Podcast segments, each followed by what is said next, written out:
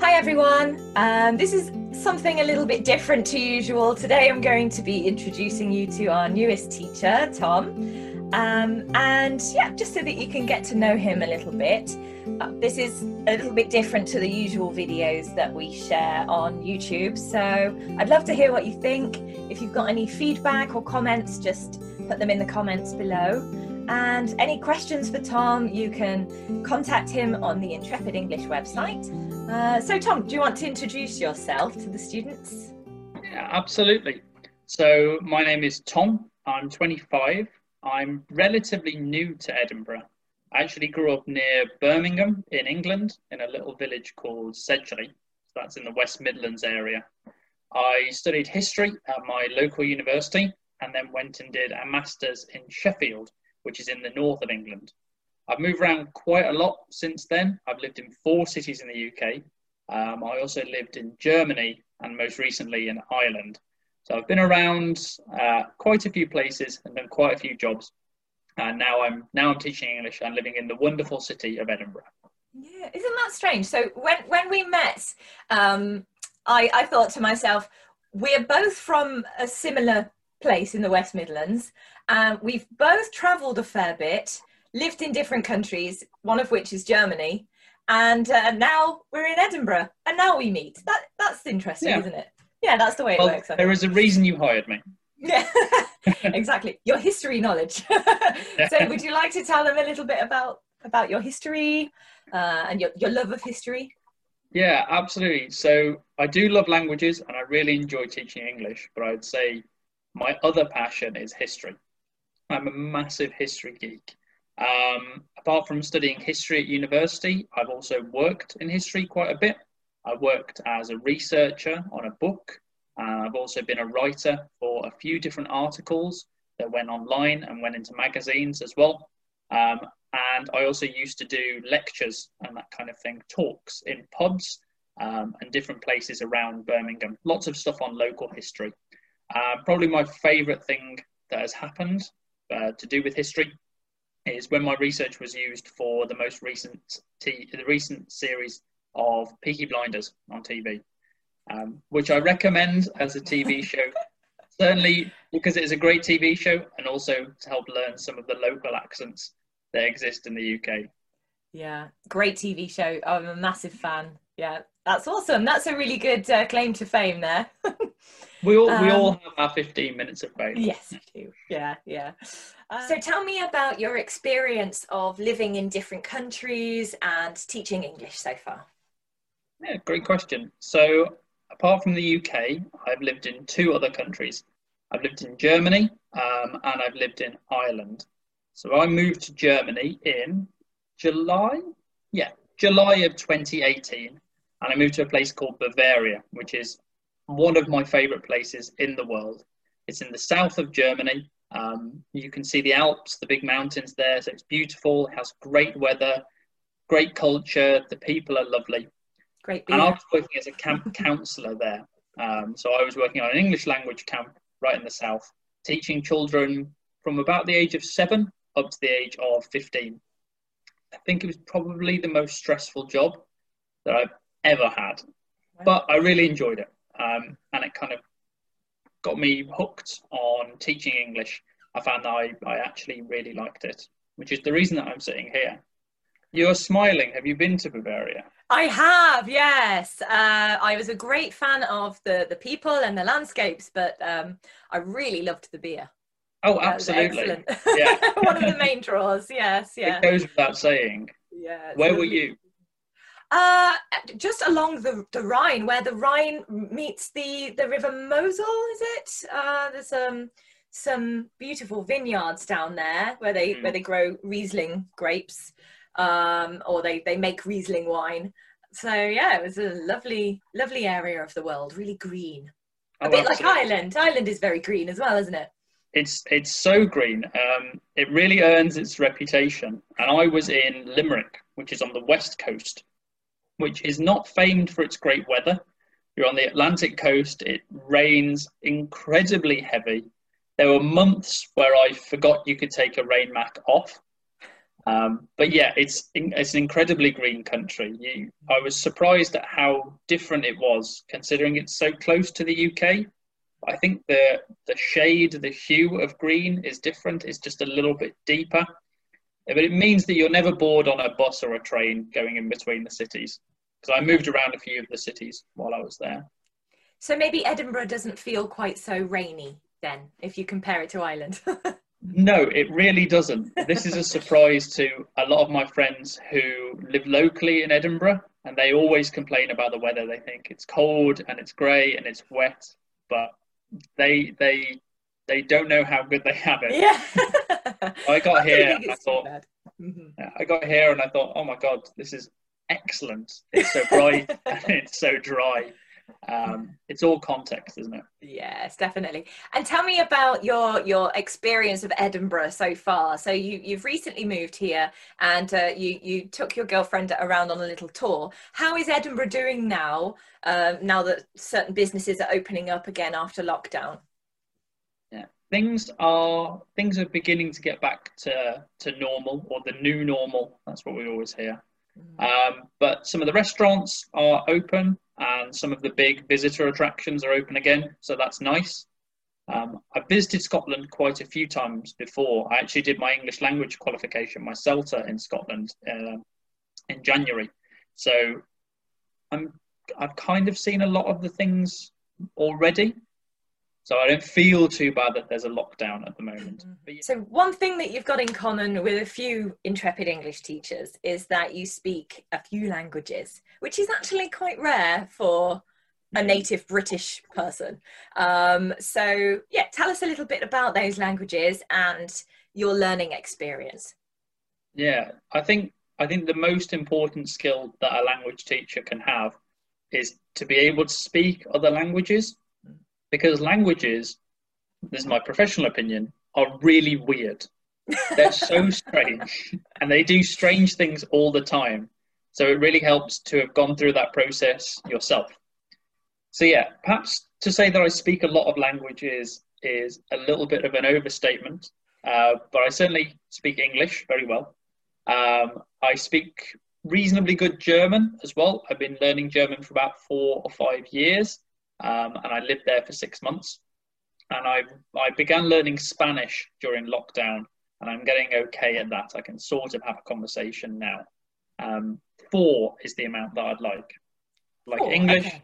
German, Spanish, and then something a little bit more out there, a little bit more obscure, maybe Russian or Turkish or something Ooh, like that. Oh, interesting. Yeah, I, um... but I, I really like it as a hobby. Mm-hmm. Yeah. Oh, definitely, and it, I'm sure it informs your your teaching as well. Um, yeah. at, at the very least, just because you can empathise with the frustrations and the successes that your students are going through as well. So, is that right? Yeah. Absolutely. So, there are times in language learning where you can ask a question, ask, "Oh, why is this? How does this work?" And a teacher can respond, "Ah, here is the rules," or mm-hmm here are the ways you practice this, or this is how this works. And sometimes they turn around and say, it doesn't make sense. this is just how it is. I'm sorry. yeah. Practice. Um, so yeah, understanding where that line is um, is is really important. I think for empathizing with students, mm-hmm. um, and I think it also gives me a much more in-depth knowledge of English. Mm-hmm. Um, so you can see where English has taken things from German, from French, from Spanish, from Latin. You can see where there are similarities, where there are differences. Very often, when I work with German or Spanish speakers, especially, I can now go, ah, I know why you make that mistake. Yes, yes. It makes so much sense. Mm-hmm. The idea in Spanish, for example, of I have this age mm-hmm. Instead of I am this age. Yeah. As a simple yeah. example. Definitely. It makes it so obvious, and it makes it much easier to help. I think. Mm-hmm. Yeah, but you're one of these these strange British people that don't just speak English as well, aren't you? Yes, I actually started um, to study Mandarin for a little while um, because I I picked up German whilst living there, which of course is a very different experience to learning it from a textbook or podcasts or YouTube videos. Um, so I was quite interested in, like you say, trying something that was a bit out there. So I started to to to learn Mandarin, and I love it as a language, and I'm fascinated by the culture. Um, but for me, the tones were quite difficult to to pick up. That's very different to to English. Yeah. We have a melody in our sentences, but um, in in Mandarin they have about five tones. So you can very easily make a mistake when speaking, and it's if you don't understand one word in a sentence, it can completely change your view of what you think is being yeah. said. So yeah, I decided. I think that uh, I'm going to have to go and visit China at some point, and uh, oh no. You'll yeah. just have to have a holiday. oh no. um, so you studied your CELTA in Scotland. Tell mm-hmm. us about your experience of learning to teach English because it's quite enlightening, isn't it, as a native speaker? Yeah, absolutely. So I'd I'd worked in education for quite a long time. I'd been working in education whilst I was at uni and since then as well. But a lot of that had been public speaking um, and that kind of thing in schools.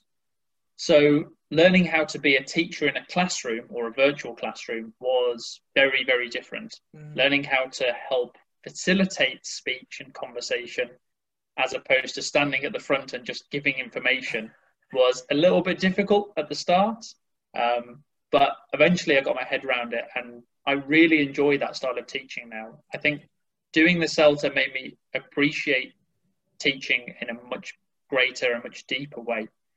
But yeah, the grammar was also very enlightening because I thought German grammar was difficult, and then I realised I had to learn the grammar in my own language. Mm-hmm. Uh, and it makes a lot of sense. I think that English is a beautiful and versatile language, but with that does come some complexity. Mm. And learning all of that in my CELTA was was well. fascinating. Yeah, mm. there were definitely a yeah. few months of kind of of headaches and really focused thought as I interpreted everything that I said. I would say something and think, oh, interesting that I used the present perfect there. Uh, yeah, yeah.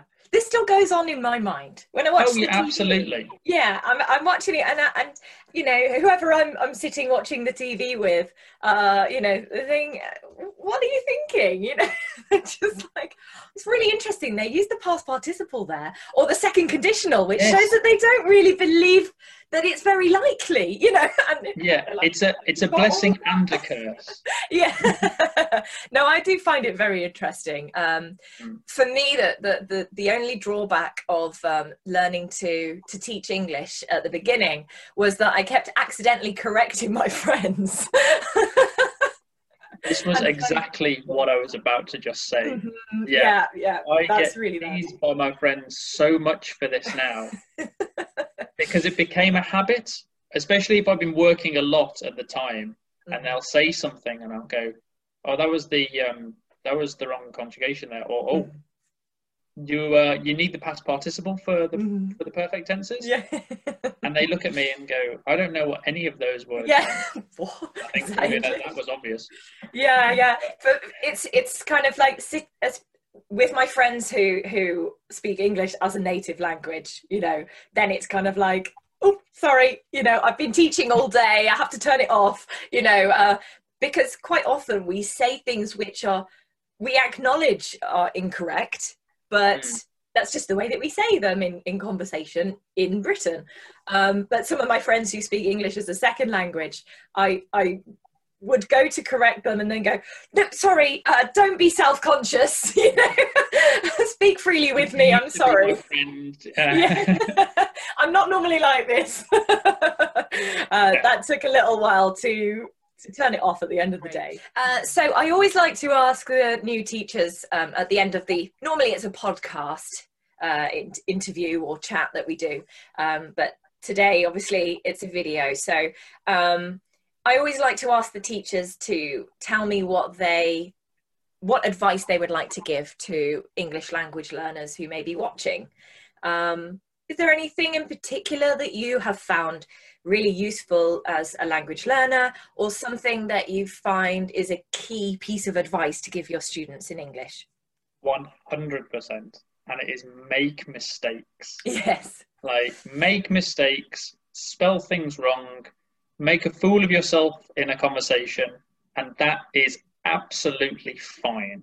Mm-hmm. If you are writing or speaking or doing anything with a language and you aren't making any mistakes, then you aren't pushing yourself. Mm-hmm. You aren't trying, you're just using the same language over and over and over again. So you need to constantly step out of your comfort zone and make these mistakes, make those errors. Be open to hearing criticism and working on those. That is the only way you will grow. Absolutely. And I know that it's quite nerve wracking to speak in front of native speakers. Hmm. I always say if somebody laughs at you for trying to speak or write in a language that isn't your own, if it's not your native language, they are the problem. Yeah, it says they more about them than you. They are the problem. Definitely. yeah. yeah. Um, you don't want them as friends.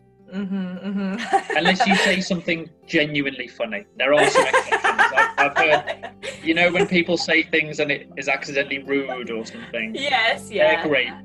Oh, I've done that in German, yeah. Absolutely. That's, I think I know exactly the mistake you're referring to. oh, dear. Um, so, thank you for joining us today, Tom. It's been a real pleasure to get to know you and ask you a few questions on behalf of the students. Um, and if they have anything else to ask you, any questions, or even to say how much they love Peaky Blinders, for example, then they can just contact you on the Intrepid English website. Absolutely. And I look forward to hearing from all of you. Um, any questions, just let me know. Excellent. thank you very much for having me today. Oh, my pleasure.